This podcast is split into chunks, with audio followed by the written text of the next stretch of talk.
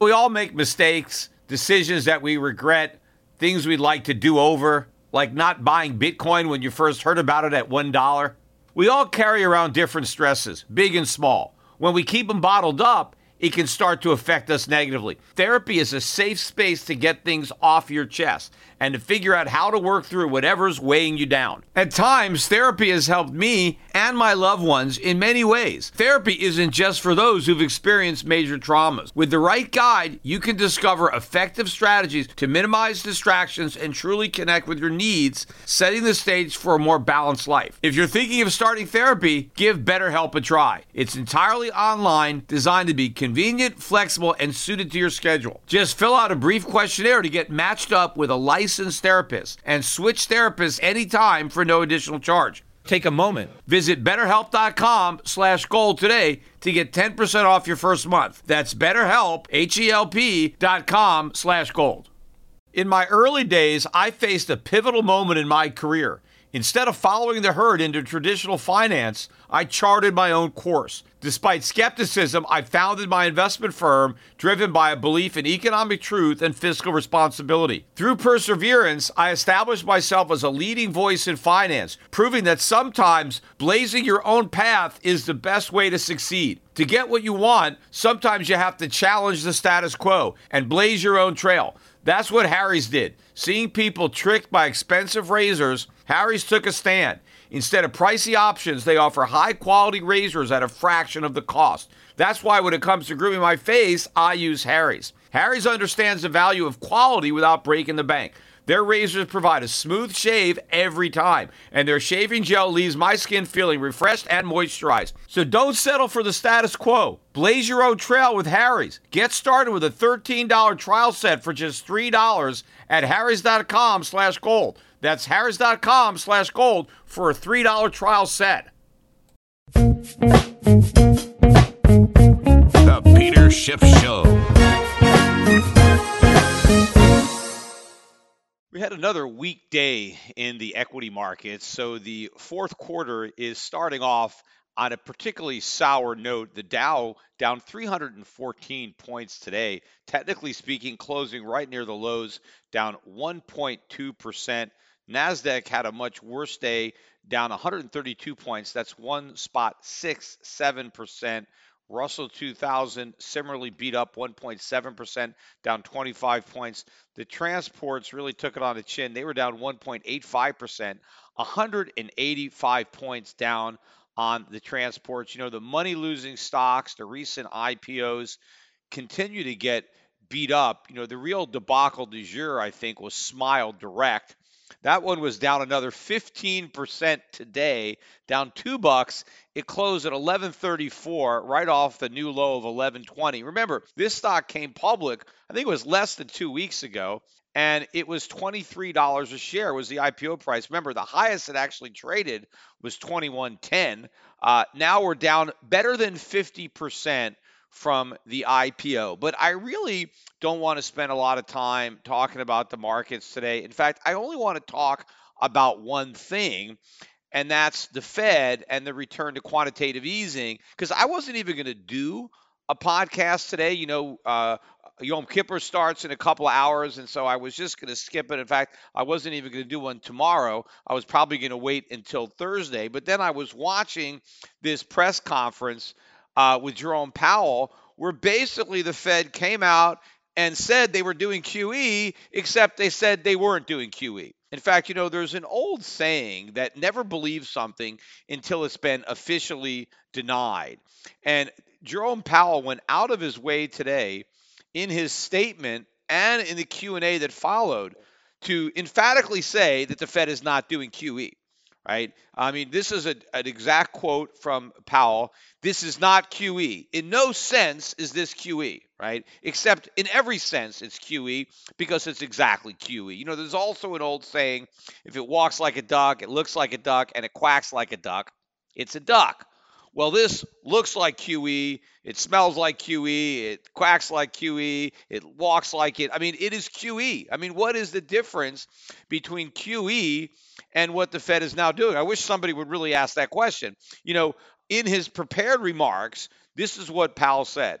He said, as we indicated in our March statement on balance sheet normalization, at some point, we will begin increasing our securities holdings to maintain an appropriate level of reserves. That time is now upon us. Already in March, they said that at some point, I mean, did anybody back then think some point meant now?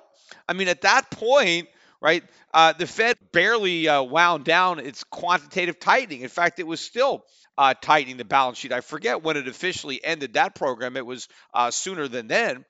But of course, the Fed is lying to say that this is not QE. This again, this is what Powell said. He says this program should not be confused with the three rounds of QE, which were aggressive efforts to expand the balance sheet. Instead, this will be a more organic procedure that will follow operations similar to what the Fed conducted before the financial crisis. So, in other words, because this is not aggressive expansion of the balance sheet, then it's not QE. Except in the last three weeks, the balance sheet has grown by $176 billion. I mean, how could that not be defined as aggressive? How can Powell say that that's similar to what the Fed was doing before the financial crisis? Before the financial crisis, the Fed's balance sheet was about 800 billion. The Fed had been around for 100 years, over 100 years, or not quite at that point because it started in 1913, but call it 100 years. So it took 100 years for the Fed to get its balance sheet to 800 billion. It took three weeks for them to do another 176 billion. That's like over 20%. I mean, this is not the same pace that the Fed was expanding its balance sheet before the crisis. In fact, based on the last three weeks, the Fed is now expanding its balance sheet even faster than it was when it had a specific program. So basically, the only reason that what the Fed is now doing is not QE is because the Fed decided that it wasn't going to call it QE. Because the Fed says we don't have an official program to expand our balance sheet, except that's what we're doing. We're expanding our balance sheet. And now they're saying the reason they're doing it is to maintain an adequate amount of reserves, which is really code for we want to keep interest rates low. I mean, that's what they're trying to do. They need an adequate amount of reserves to artificially suppress interest rates. Well, that's exactly what quantitative easing was. That was the policy goal. It was to artificially suppress interest rates, to have an interest rate that was lower than what the rate would be without the Fed intervening, without them doing quantitative easing. Why did the Fed want to do quantitative easing? Well, they wanted to make it easier for people to borrow money. They wanted to reduce the cost of borrowing, and they wanted to inflate asset prices. They wanted stocks to be higher. They wanted real estate to be higher. And the way to do that was quantitative easing. Well, why are they doing what they're now doing and not calling quantitative easing? Well, they're trying to artificially manipulate interest rates so that they're lower than they would otherwise be. The goal is to keep the cost of servicing all this debt low right? And to prop up asset prices, to prop up stocks and prop up real estate. So they're basically doing exactly what they did under QE for the exact reasons they did it when they were doing QE, except they're not calling it QE. And the reason they're not calling it QE is because they don't want to admit that they're having to rescue the economy again because the success of quantitative easing was predicated on the fact that it was temporary. It was predicated on the Fed being able to reverse course. You know, for for Powell to give a speech today and talk about how he, hey, we always said we at some point we were going to start expanding our balance sheet again. No, they didn't. They were supposed to shrink the balance sheet all the way back down to where it was before the crisis. That's what they were saying, and they only got as low as like 3 point what 7 trillion something like that and now we're almost back up to 4 trillion. We'll be there pretty quickly. In fact there's a pretty good chance that we'll be above 4.5 trillion which is where they started shrinking by for the end of the year. And then by next year we'll probably be well above 5 trillion. So what's that? I mean if the fed failed in its ability to shrink its balance sheet the way it said it would for years and years and years as the balance sheet was growing. And when they stopped QE and they were, you know, laying the foundation for QT, if they can't do that, if the balance sheet ends up going to 5 trillion and beyond, how can they claim that this policy was a success if they couldn't reverse it? The whole rally in the dollar, the whole decline in gold, it was all predicated on people believing the Fed. Well, the Fed are a bunch of liars. I mean, obviously they're lying now. I mean, how dumb does the Fed think everybody is? And, you know, the thing is, they may be as dumb, at least most of the people may be as dumb as the Fed thinks they are because they're buying this. I mean, nobody in the mainstream media is calling the Fed out on this. They're, they're, they're accepting the fact that this is not QE. Why? Because the Fed says it's not QE? You know, they're going to say whatever they need to say. You know, they were lying from the beginning about how it was temporary and how they can reverse the policy. They were going to continue. Remember, for a while, quantitative tightening was on autopilot. What happened to that? Right? I mean, all of this is going down exactly the way I said it would. None of this surprises me. I have said from the beginning, right? And I'm talking about the very beginning. In fact, I even said this before they launched quantitative easing because I knew what they were going to do even before they knew what they were going to call it. But when they first did this, when they did QE1, not only did I say that there was going to be more QE, right? Eventually, I said there'd be more QEs than Rocky movies, uh, but I but I said uh, that the mistake of the policy was not only that it was uh, interfering in the free market and you know trying to create a bigger bubble when the problem was a debt bubble, right? We had too much debt, and the solution is less debt. But the Fed instead encouraged even more debt. But what I said at the time is by doing this, by encouraging an over leveraged economy to go even deeper into debt, they were setting up a situation where they could never reverse the policy. Because once they encourage the markets to take on even more debt, how can they raise interest rates? Because then the economy can't service that debt. Because the crisis happened in 08 because we already had too much debt that we couldn't service and we couldn't repay. But by artificially suppressing rates, they simply encouraged even more debt when the market solution was the reduction of debt. So I said once they went down this path, there was no turning back. They would have to keep doing more and more QE because if they ever stopped, right, then the bubble would start to deflate. And then we would be looking at an even bigger crisis than the one that we started with. So they were committed, they were all in. I called it a monetary roach motel. The Fed could check us in, they could never check us out. Well, the Fed kept claiming that they could, and the market kept believing what the Fed was saying. And so the Fed, you know, when they, they caught rates to zero, they did quantitative easing.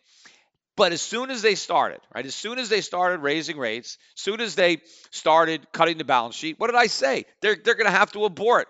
There's no way that they can fulfill what they have promised the markets. They cannot deliver the rate hikes that the market expects. They cannot shrink their balance sheet to the degree that they suggest. At some point, they're going to have to stop raising rates and start cutting. And I said at some point, not only are they going to call off quantitative tightening, but they are going to resume quantitative easing. In fact, before they even raised rates, I was so sure that the Fed could never achieve their objective that I thought the smarter thing would be never even to try.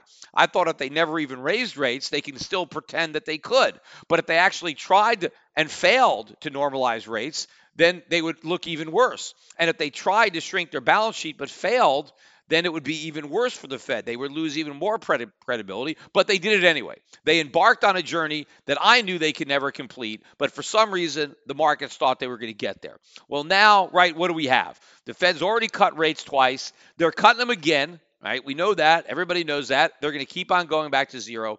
But now the Fed is back to quantitative easing. Now they're they're going to deny it, right? They're not going to say that. This is just normal operating procedure. But you know what?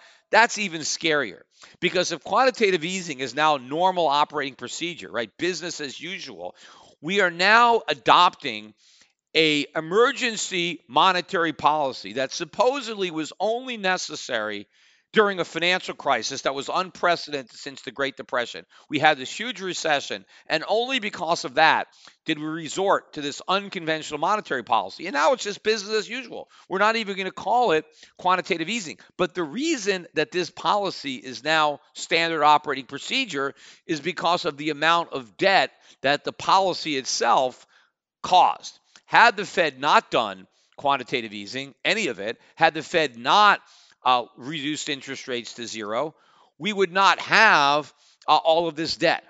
A lot of the debt that existed back in 08 would have been defaulted on and the debt would have been expunged and the lenders would have lost money. Governments, right, would not have been able to borrow as much money as they borrowed. So they would have had to have cut government spending because they couldn't raise taxes. So government would be smaller, we'd have less debt, and we'd have a more viable economy. We'd have more savings. Uh, we would probably be well into a real recovery by now. But because the Fed did not do that, because the Fed opted for political expediency to kick that can down the road, here we are today with an even bigger debt bubble than the one that popped in 2008. And now the Fed is desperately trying to keep the air from coming out of that bubble without admitting that that's what they're doing. So the question is how much unofficial quantitative easing is the Fed going to do before it has to admit that that's what it's doing?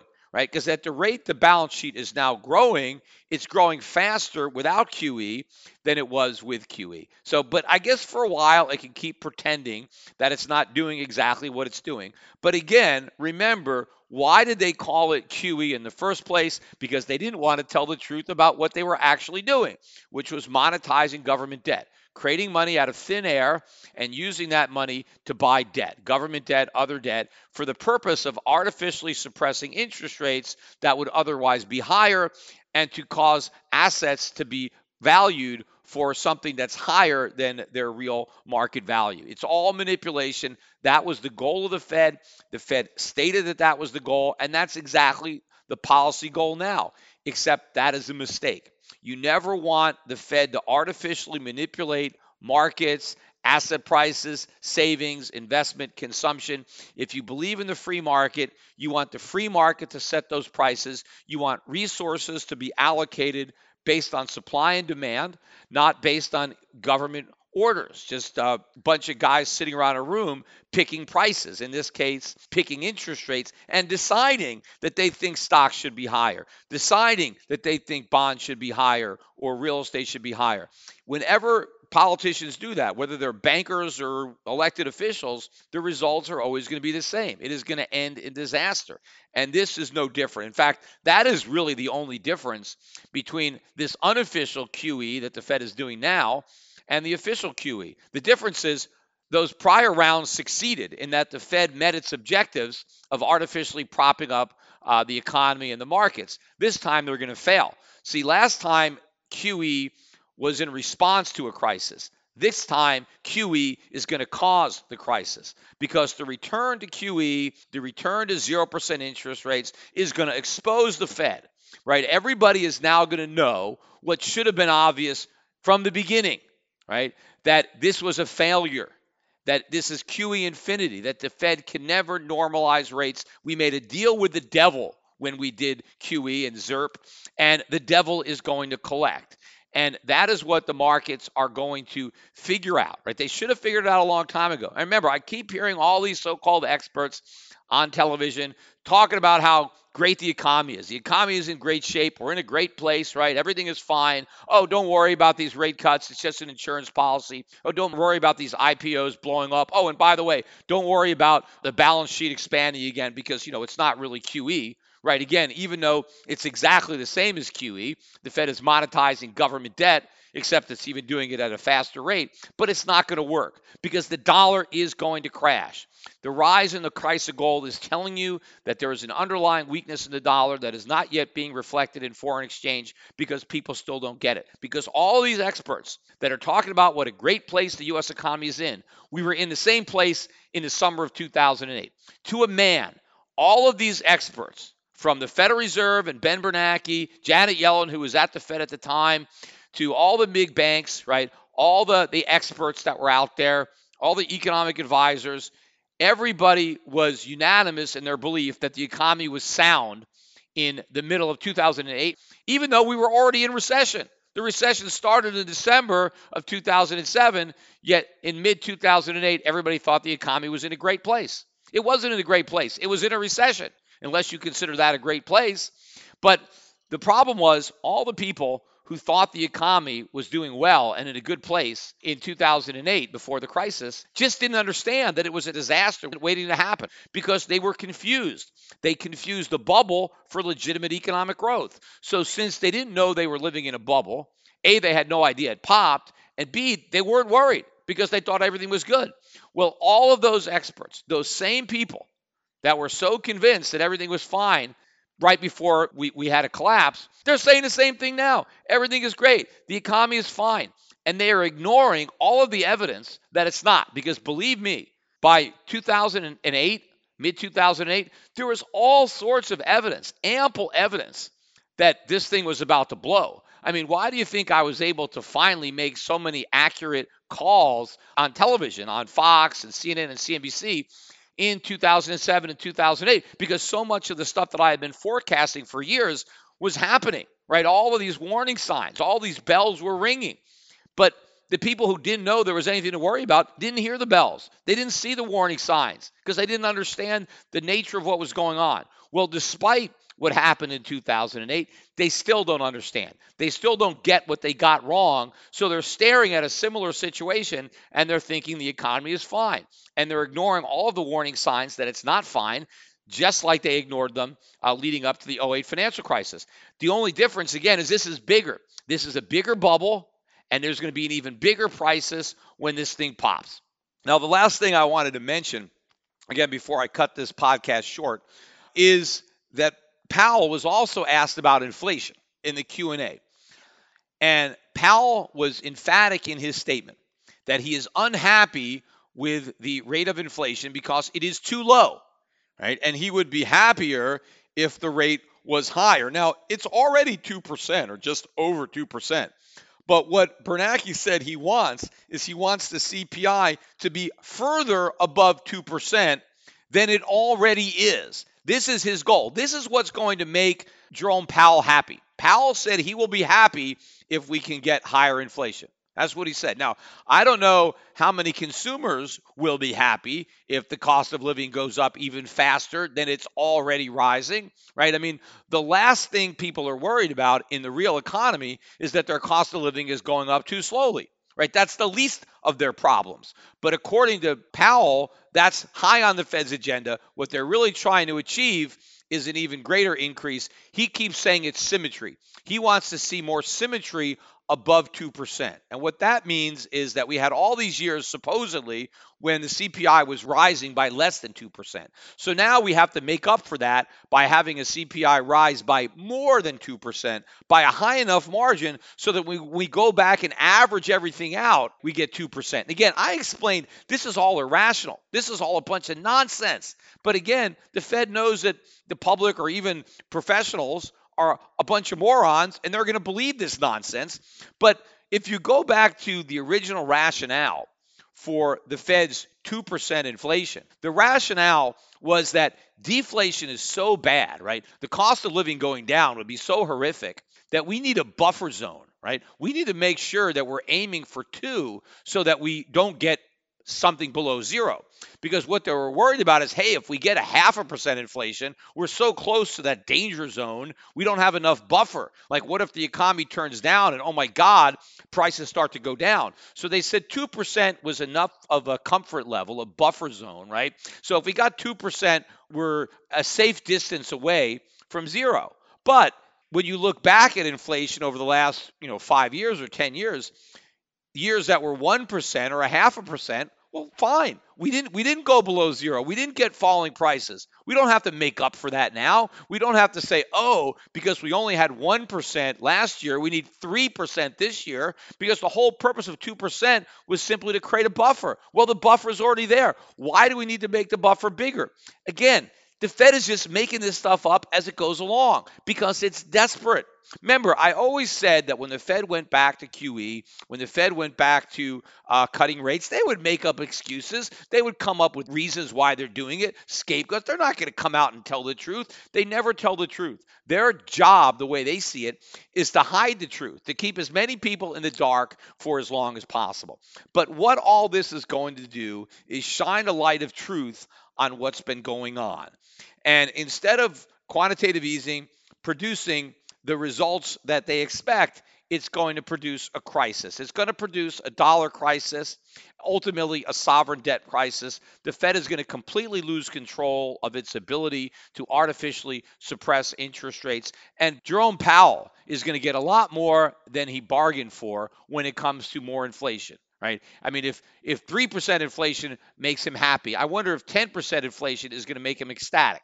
The problem is the the public consumers that actually have to watch the value of their savings diminish, the value of their paychecks, their wages diminish as inflation ravages it. People who have put their trust in U.S. government bonds or other uh, long term assets, or people that have fixed annuities or insurance policies, I mean, they're going to get wiped out as a result of this inflationary depression that is going to be unleashed. Now, also on the politics of this, another thought that I had that crossed my mind is you know, Hillary Clinton is actually rising in the polls as uh, the favorites are coming under pressure. You know, now you have Elizabeth Warren has been caught lying again, uh, making up this nonsense about how she was fired from her teaching job. Uh, by a principal who fired her simply because he could see that she was pregnant. And so this is, you know, how terrible it is for women. Of course, I think this guy is now dead, uh, so he can't refute uh, what uh, what she's saying, but apparently some uh, evidence has come up, some interviews from years and years ago, in which she has a completely different story to tell about the early days of her teaching and her pregnancy. But as some of these other frontrunners are having to deal uh, with the pressure of being a candidate and all the skeletons come out of their closets, there you have Hillary Clinton just sitting back, uh, you know, not getting any more uh, blood on her. In fact, maybe Hillary Clinton and her team are quietly sabotaging all these other front runners uh, from the sidelines so she can jump into the fray just in time for uh, the primaries and skip all the debates, skip all the mudslinging. She doesn't need any more name recognition. Everybody knows who she is. So maybe, you know, maybe she'll have another shot at it. And, you know, I mean, as bad a candidate as she is, and I think she's corrupt, and I think she's, you know, a criminal. Uh, she might not be as bad as Sanders or Warren, but don't think that that's any consolation right? Because the president, Hillary Clinton, she's going to be moved more to the left. In order to get the nomination, if she wants it, she's going to have to tack left and she will govern left. And remember, you know, she was pushing her husband to the left. She was the one that really started uh, Obamacare when it was Hillary Care and it didn't really work out. So believe me, Hillary is going to be attacking uh, business. She's going to be attacking corporations. Uh, and she's going to be ascending to the presidency if, in fact, she runs against the White House. Uh, but the markets, again, are still not factoring in at all the increased likelihood that Donald Trump is not going to be reelected. So, all the problems, everything that's happening, the political problems, the Fed doing exactly what I said, going back to quantitative easing, cutting rates, going back to zero, the IPO market blowing up, the money losing stocks blowing up. You're seeing all this stuff, right? All these warning signs, all this stuff is happening. Stuff that I've been saying would happen for years is now happening. And just like everybody was ignoring me in 2006 and 2007, leading up to that crisis, they're ignoring me now, except I'm not even saying this stuff on television anymore because they don't invite me on. But I'm saying it to you, everybody who is listening to my podcast Heed my warnings. Don't make the mistake that people made in the past. Take this to heart and get out of U.S. stocks, get out of U.S. bonds, get out of the dollar while the getting's good, while you still have a supply of fools who don't realize how this thing is going to end right? They still think everything is okay. So get out and buy yourself some gold, buy yourself some gold stocks, get into the foreign stocks, get into the emerging market economies that are going to benefit from the dollar's demise. We're going to see an increase in their living standards as the living standards of Americans decrease. So talk to the brokers at Euro Pacific Capital. If you don't already have an account, set one up. If you have an account, add money to it and call up Schiff Gold, buy more gold. Oh, and by the way, one more plug for the New Orleans conference uh, and the Money Show. I'm going to be in Dallas one day for the Money Show. On Sunday, I do my talk this coming Sunday. It is a two day event. The show starts Sunday and then finishes up on a Monday. But both of my talks are going to be on Sunday. So if you're in the area, register online for the Money Show and come to Dallas. And then November 1st, to the 4th, I will be in New Orleans for the Granddaddy, the New Orleans Investment Conference. Sign up. It should be a great conference this year. I have a lot of to talk about. I have a great speaking schedule this time, probably one of the best schedules I've had in years. So there's going to be a lot of Peter Schiff at the New Orleans conference, and it's a great time to be there, you know, because we've broken out in the price of gold, we've broken out in gold stocks, we're breaking down in the economy, we're going to break down the, in, in the dollar. So this is going to probably going to be the most important, the most well-timed New Orleans conference in many many years. So I hope to see you guys there. And again, happy New Year uh, to all of my uh, my Jewish listeners. You.